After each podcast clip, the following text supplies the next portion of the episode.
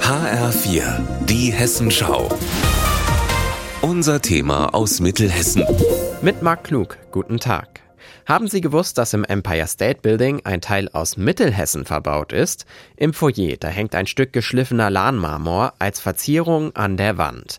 Der Rohstoff wurde rund um Limburg und Weilburg in den Steinbrüchen abgebaut und bis ins 20. Jahrhundert hinein in die ganze Welt verkauft. Diese und weitere Erfolgsgeschichten der hessischen Industriekultur gibt's ab heute im Oberhessischen Museum in Gießen zu sehen.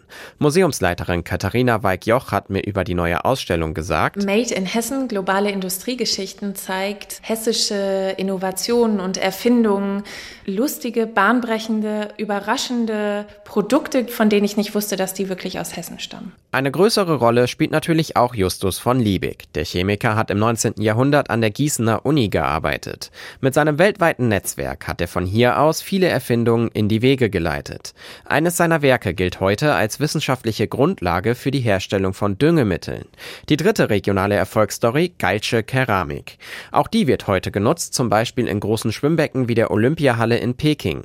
Erfunden wurden die bunten Kacheln von Wilhelm Geil 1891 in Gießen. Dass das natürlich nicht jeder weiß, ist für Museumsmitarbeiter Mitarbeiterin Julia Schopferer das Besondere an der Ausstellung. Beeindruckt hat mich, dass es natürlich einerseits die großen Exportschlager gibt, die man kennt, Adler, Opel, aber auch so Hidden Champions, verschiedene Firmen, von denen man noch nie was gehört hat, die aber total zentral sind, die eben Weltbedeutung erlangt haben. Die Ausstellung zeigt aber auch Misserfolge, zum Beispiel, dass Opel früher auch einmal Fahrräder gebaut hat, die kaum einer kaufen wollte. Deshalb gilt, eine solch ausführliche Sammlung von Industriekultur gab es in hessischen Museen bisher noch nicht zu sehen. Von der Idee vor vier Jahren zur fertigen Ausstellung war es deshalb ein Kraftakt.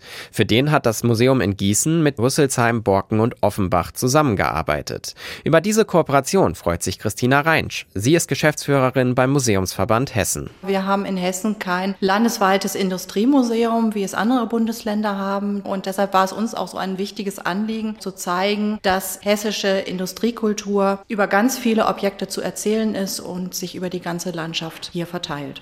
Die Ausstellung ist im Oberhessischen Museum noch bis zum 15. Oktober zu sehen. Marc Klug, Gießen.